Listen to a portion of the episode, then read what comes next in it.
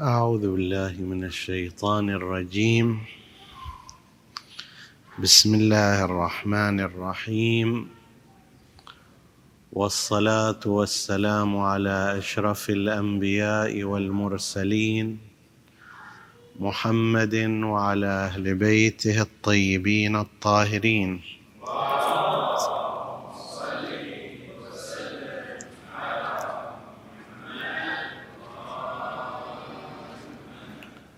في آخر فقرة من فقرات وصية الإمام موسى بن جعفر الكاظم عليه السلام لهشام بن الحكم عرفه جنود العقل وجنود الجهل.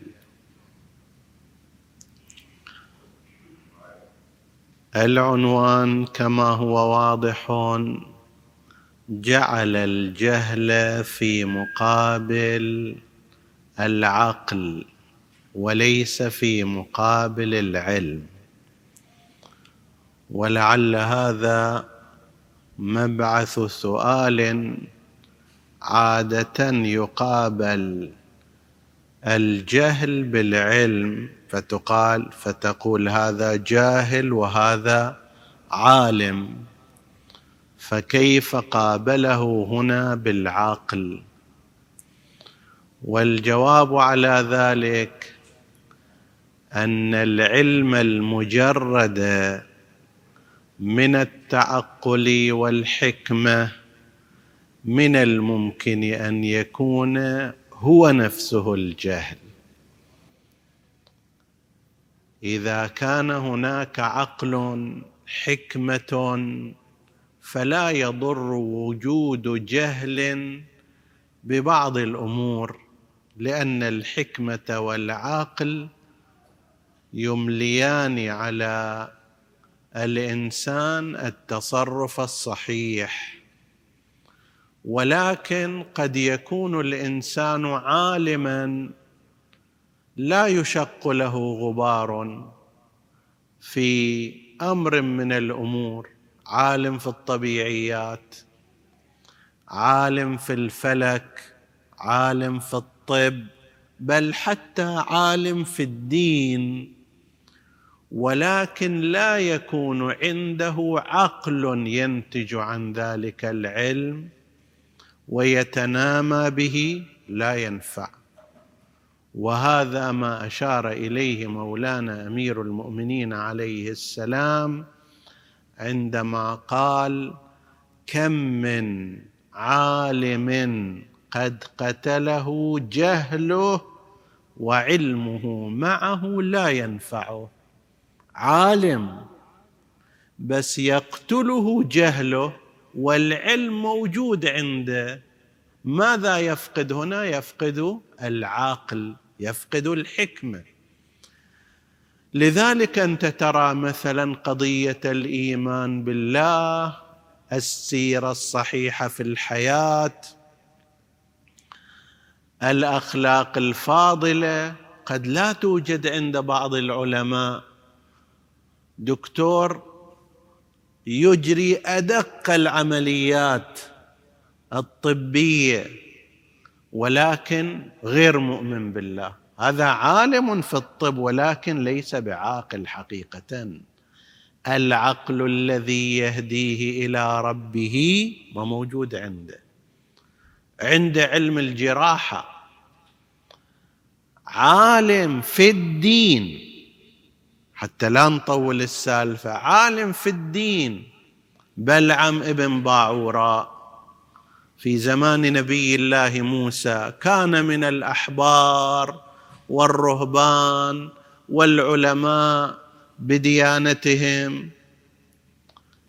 لكن قتله جهله ولم ينفعه عقله مع علمه الكبير.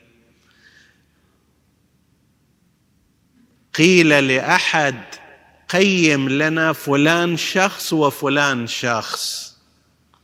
فقال الأول عقله أكبر من علمه والثاني علمه أكبر من عقله. اللي علمه أكبر من عقله هذا يخشى عليه الهلكة. لكن اللي عقله أكبر من علمه لا يخشى عليه الهلكه في التخصصات قد يكون من أفضل المتخصصين علميا ولكن ليس له عقل يهديه. هذا يحسب في الإطار الديني في هدف الحياة في الحصول على الآخرة يحسب جاهلا. وإن كان حائز على درجة البروفيسورية. العقل الذي يهدي الإنسان بأن يسير في حياته بشكل صحيح هو الذي يجعل هذا الإنسان ناجحا فالحا في نظر الدين على الصراط المستقيم. وأما إذا لم يكن كذلك حتى لو كان في قضايا العلم المجرد في أعلى الدرجات فإنه لا يعد عاقلا. لذلك تمت المقابلة بين جنود العقل وجنود الجهل لا بين جنود العلم وجنود الجهل. وذكرنا فيما مضى أن هذا الحديث بتفاصيله مروي عن الإمام الصادق عليه السلام كما هو أيضا مروي عن الإمام الكاظم صلوات الله عليهما. بعد أن قال الإمام الكاظم حيث حديثنا عنه وفي وصيته لهشام قال هذه خمسة وسبعون جندا من جنود العقل وخمسة وسبعون جندا من جنود الجهل وبدأ يعدها عليه. الإنسان المؤمن يقدر يتكامل فيها. طبعا لا يستطيع الإنسان من أول أمره أن يحوز على هالخمسة وسبعين جندي من جنود العقل. وأن يطرد عن ذاته الجنود الخمسه والسبعين من جنود الجهل مرة واحدة وإنما هو في مسيرة تكاملية. قد يكون عندك عدد من جنود العقل تكثرها تستعين بها على غيرها تطرد بها جنود الجهل. مسيرة متكاملة يمكن للإنسان أن يصل إليها. وأما هي بذاتها موجودة كاملة لدى الأنبياء وفي صورتها الكبرى لدى سيد الأنبياء محمد.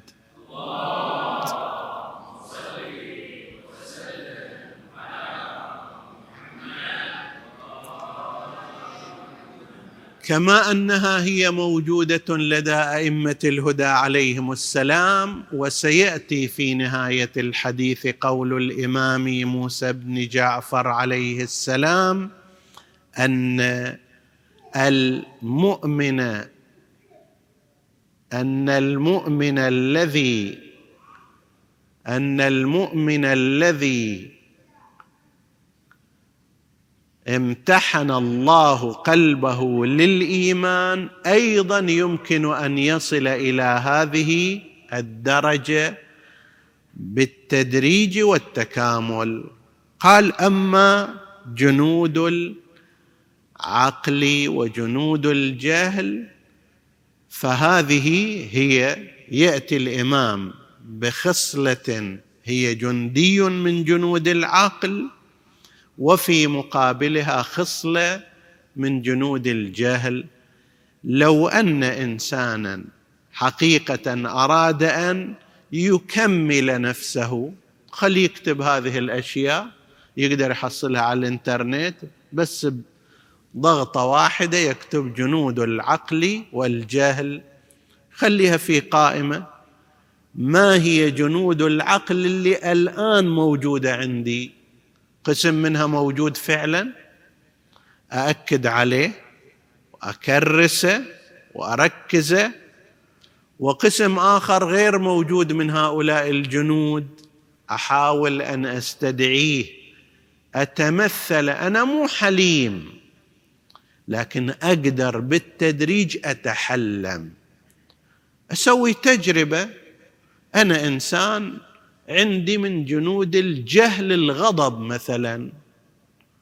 ما عندي من جنود العقل الحلم.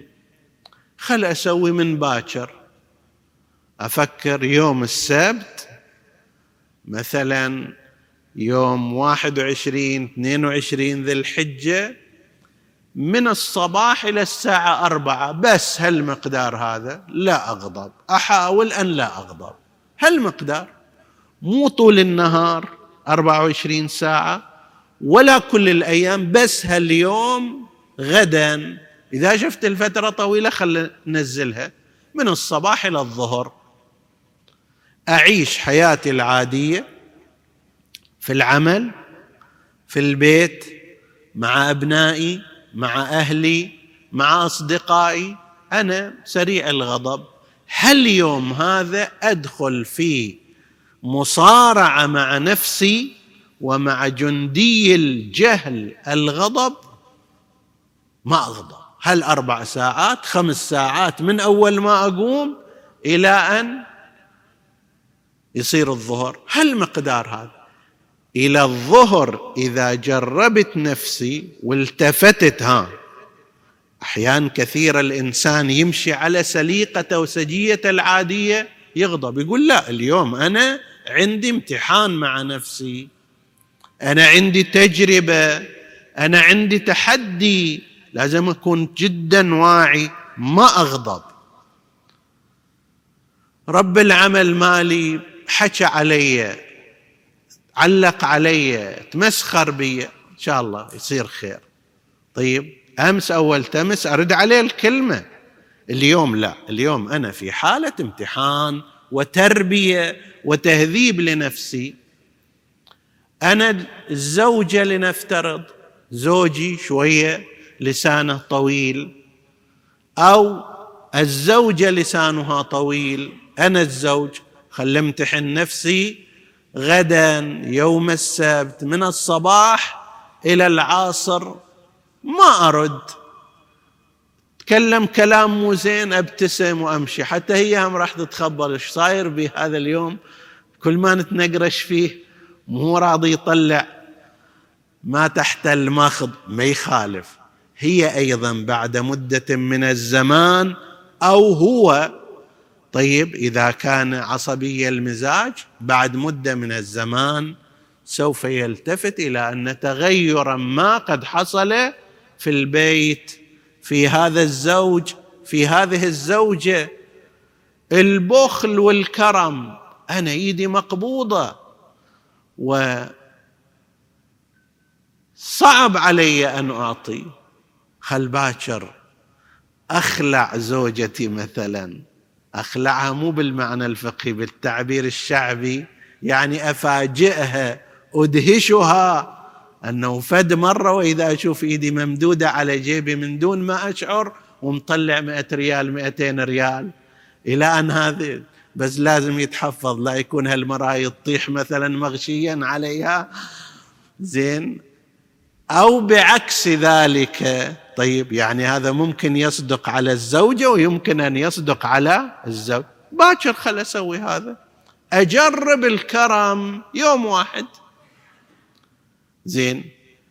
بالتدريج الإنسان لما يسوي هالشكل بالتدريج سوف يجد نفسه جماعا لجنود العقل وطاردا لجنود الجهل. فما هي تلك؟ يقول الإمام عليه السلام اللي أريد أبينه أنه هذا ممكن للإنسان. لا تتوقع هم مرة واحدة يصير كل شيء لا خصلة خصلة يوم بيومه. يوم جرب إذا نجحت في يوم ستستطيع أن تنجح في يوم آخر. شفت يوم طويل قلله إلى نصف يوم شفت نصف يوم قليل قلله إلى ساعتين. أنا إنسان كثير الهذر. زين؟ ويا ما أقعد ويا واحد ينفتح الراديو مالتي. طيب؟ بمناسبة وبغير مناسبة بكلام مفيد وبكلام غير مفيد. بتكرار وإعادة. خلي اجرب نفسي. اليوم مثلا الجمعة إحنا نجلس ويا إخواننا وأهلنا وهذه عادة طيبة. طيب تجتمع الأسر. اليوم أقرر ما أفتح الراديو أصلا. وين كان راح وش فيه اليوم؟ مريض. إيش عندك؟ وش صاير فيك؟ أحد مزعلنك فلوسك مسروقة. وش صاير فيه معمول لك عمل. لا لا أنا عندي تجربة لنفسي في السيطرة عليها وعدم الهذر الزائد. أريد أجرب نفسي. هذا اليوم هل مقدار من الوقت؟ ما أريد أحكي. أريد أجرب فضيلة الصمت. لأنه ورد أن الصمت حكمة وقليل فاعله. زين؟ أريد أجرب هذه الحكمة وأصير من القلائل اللي يفعلون هذه الحكمة. ما أريد كل أحكي كل أحكي كل أحكي. طيب لو فعلا لو الإنسان يراقب كلامه إلى الليل يقول انه أنا اليوم إيش قد تكلمت؟ شنو استفدت وشنو أفدت؟ سوف يخرج في الغالب بأشياء لا تسره.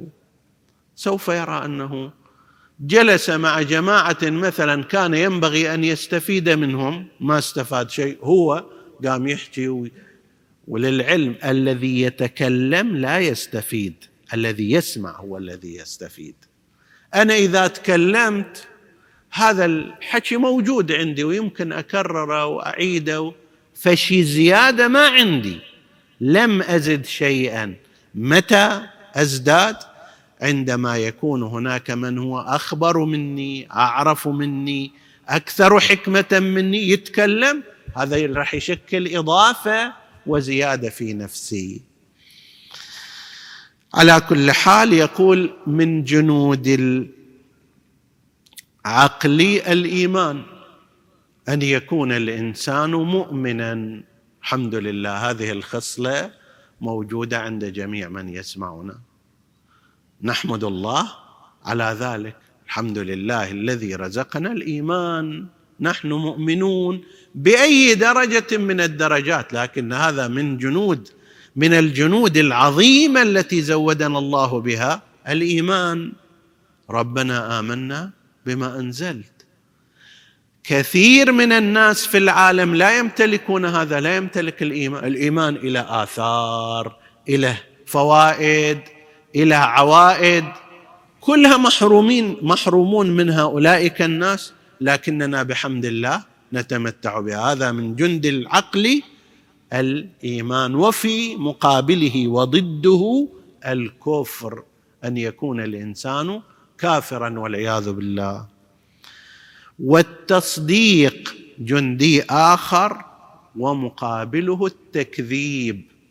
تصديق بما جاء به الله عز وجل بما جاءت به رسله بما جاء به أوصياؤه بما جاء به أولياؤه.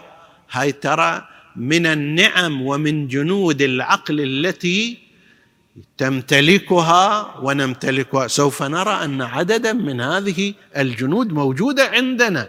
بس إما ما ملتفتين إليها أو ما منمينها ما زايدينها.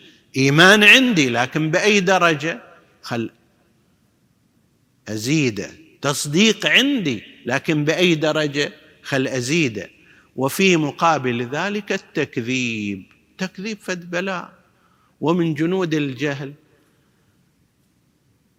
مشكلة قريش ويا رسول الله ما هي؟ النبي جاء لهم بأخبار السماء وبالرسالة الخاتمة فكذبوا. هذا الرسول. رفضوا ما جاء به. مرة قالوا ساحر مرة قالوا شاعر مرة قالوا مجنون مرة قالوا كذا. الذين التفتوا إلى صدق رسول الله والمناسبة كان معروفا عندهم قبلها بالصادق. كان ينبغي أن يقبلوا على تصديقه. هذا اللي طول عمره إلى أربعين سنة ما جربوا عليه كذبة واحدة. وكان صادقا. الآن راح يجي يكذب في هذه المرة. مفروض أن يصدقوه. فالتصديق من جنود العقل والتكذيب من جنود الجهل. والإخلاص وضده النفاق. نعوذ بالله من النفاق. أن يكون الإنسان مخلصا في عبادته في أعماله الخيرة في مسيرته في حياته بشكل عام. تصلي لله تصوم لله تعمل الصالحات لله. لا لكي تتظاهر أمام غيرك وأنت تخفي شيئا آخر. النفاق من جنود الجهل الرجاء من جنود العقل والقنوط من جنود الجهل. أن يكون الإنسان راجيا أساسا تفاؤل الإنسان هذا. من الجنود التي يستعين بها الإنسان لو أحسن استفادة منها. جرب مثلا أن تمتحن اشخاصا. قل له مثلا وش تتوقع بيصير بعد شهر من الزمان؟ قسم من الناس. سيقول لك الله سبحانه وتعالى عودنا على نعمه وعلى خيره وعلى بره والأمور طيبة. ونحن نتوقع أن يستمر الله في ذلك. قسم آخر لا الدنيا أمامه سوداء مظلمة. أي شيء يصير في الدنيا؟ صارت حرب في أوكرانيا قال مجاعه هنا راح تصير. باكر ما بتحصلوا خبز تأكلونه. والبطاطا بيصعد ما أدري وين إلى غير ذلك. راح تموتون من الجوع. حالة التشاؤم القنوط الجانب السلبي السوداوي عند قسم من الناس هذا اولا تظلم نفس الإنسان بخلاف التفاؤل بخلاف الرجاء. كن راجيا لرحمة الله عز وجل. أولئك يرجون رحمة الله. حتى في يوم القيامة تنفعها عندنا في الروايات أن الذي يحسن ظنه بربه في أنه يدخله الجنة ولا يعذبه بالنار. لو فرضنا أنه كان سيء العمل يدخله الله بحسن ظنه وبحسن رجائه بربه. مو معنى هذا أن يسيء على هالاساس لا. ولكن الراجي على خير والقانط إلى شر. ومن يقنط من رحمة ربك إلا الضالون إلا الكافرون إلا الخاسرون إلا كذا. طيب القنوط من جنود الجهل. ليش من جنود الجهل؟ لأنه يجعل الإنسان غير عامل. أنت ليش تزرع؟ لأنك ترجو أن تنبت هذه وتعطيك ثمر. لكن لو فكرت أنه لا هذه ما راح تزرع. الأرض مو صالحة المي ماكو مطر ما راح يطلع. ما أدري أكو حجر في هذه الأرض. هذه كل عوامل القنوط ما راح تزرع. كذلك بالنسبة إلى عموم الحياة الأمر هكذا. كن راجيا. أرجو الخير من الله عز وجل. أرجو الخير لنفسك أهلك من حولك توقع الحسن. الله في شعر أحد الشعراء يقول الله عودك الجميل فقس على ما قد مضى. انت الآن موجود لو لا؟ موجود على قيد الحياة. طول هال أربعين سنة خمسين سنة ستين سنة؟ واجد مشاكل كانت من الممكن أن توديك إلى عالم الأموات. من أول يوم انعقاد نطفتك كان من الممكن أن لا تكون ولكن الله عودك الجميل حفظك ورعاك ورباك وأنشأك ودفع عنك و والى أن الآن أنت موجود وتسمعني. فالله عودك الجميل أربعين سنة قبل خمسين سنة قبل ستين سنة قبل قس على ما قد مضى. سيعطيك ما يناسبك وما يحسن إليك. فالرجاء والقنوط هذا من جنود العقل وذاك من جنود الجهل. العدل والجور أيضا العدل من جنود العقل والجور من جنود الجهل. العدل والجور مو بس في قاضي المحكمة ترى مو بس في الحاكم وإنما في أنا وفيك أنت في داخل البيت. نعدل أو نجور مع إخواننا مع أصدقائنا أيضا ممكن أن تكون وأكون عادلا إن شاء الله ويمكن أن يكون ذاك البعيد جائرا ظالما. الرضا والسخط. أيضا سبحان الله هذه كل واحدة يحتاج إليها إلى حديث طويل. المؤمن لا يكون متسخطا عندنا روايات هالشكل. هو راضي. شخص آخر إذا صار حار متسخط على الحر إذا صار برد متسخط على البرد إذا صار يوم شمس طالعة يتسخط منها يوم غيم يتسخط. يوم قعدوا من قبل يتسخط يوم قعدوا متأخرين يتسخط يوم فلان صعد يتسخط نزل يتسخط. فأنت ترى حياته في هذه الصورة دائما ساخط دائما لسانه لسان السخط وعدم الرضا. طيب وكأنه هو له حق على الله سبحانه وتعالى وعلى البشر كلهم أن يعدلوا بس أموره. حتى إذا يمر في الشارع واحد يتقدم عليه يتسخط عليه. سكرت الإشارة المرورية في وجهه يضرب بكل قوته على ما أدري على السيارة. حالة التسخط التبرم تضجر هذه من جنود الجهل. حالة الرضا الاسترخاء أن يعتقد الإنسان بأنه دفع الله ما هو أعظم. لعل الذي أبطأ عني هو خير لي. تأخرت. ما يخالف شيء شيء يتغير من نظام الكون لو تأخرت؟ أقصى شيء شنو؟ ما لحقت غير يوم آخر. ما لحقت أصلا. حرمت من نعمة كنت تتصور ولعلها ليست بنعمة. طيب حالة الرضا لازم الإنسان يربيها في نفسه. إلهي يقول إمامنا الحسين رضا بقضائك. أي شيء اللي أنت تقضيه علينا رضا به. زين أي شيء تمشيه علينا حاضر. أختم حديثي ولم نبلغ كل ما نريد. ينقل أن الإمام الباقر عليه السلام سأل جابر بن عبد الله الأنصاري يا جابر كيف أصبحت؟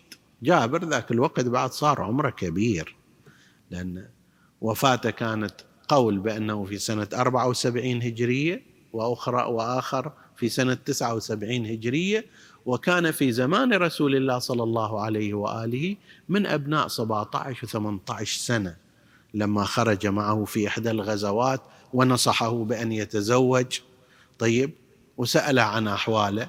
يعني إذا تضيف مثلا من سنة اثنين للهجرة فد 18 18 17 سنة إليها هاي مقدار تضيف عليه 74 ولا 79 سنة يصير قد تخطى في ذاك الوقت التسعين تقريبا. زين. عادة الإنسان لما يكبر بعد خلص يسأم يتعب. قوته ما تشيله. ذهنيته ما يتذكر غير ذلك. فسأله الإمام كيف أصبحت يا جابر؟ قال أصبحت والموت أحب إلي من الحياة. أبغى أموت وأخلص والفقر أحب إلي من الغنى والمرض أحب إلي من الصحة. يعني أريد أقضي وأخلص بعد. ما عندي آمال كثيرة في هذه الدنيا. فقال له الإمام الباقر عليه السلام يا جابر لكنا أهل البيت لسنا كذلك. قال كيف أنتم؟ بأبي أنت وأمي.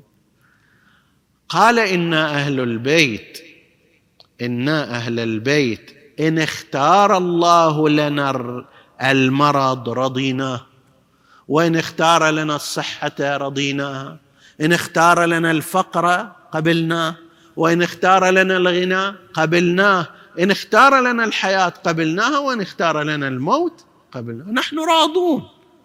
ما عندنا إرادة أخرى اللي نسخط إذا إذا ما صارت ونتطلبها إذا نحن نرضى بما نسعى نحو كل شيء حسن لكن إذا ما تحقق مو المعادلة كلها بإيدنا. الإشارة المرورية تصير حمراء لو خضراء هذه بعد مو بإيدي. طيب؟ لو صار قدامي في الأمور في الأمور الحياتية الإشارات الحمراء أكثر أرضى بذلك. قدر الإمكان أغير حياتي أرتبها لكن لو صار هذا أرضى بذلك. ماذا أصنع؟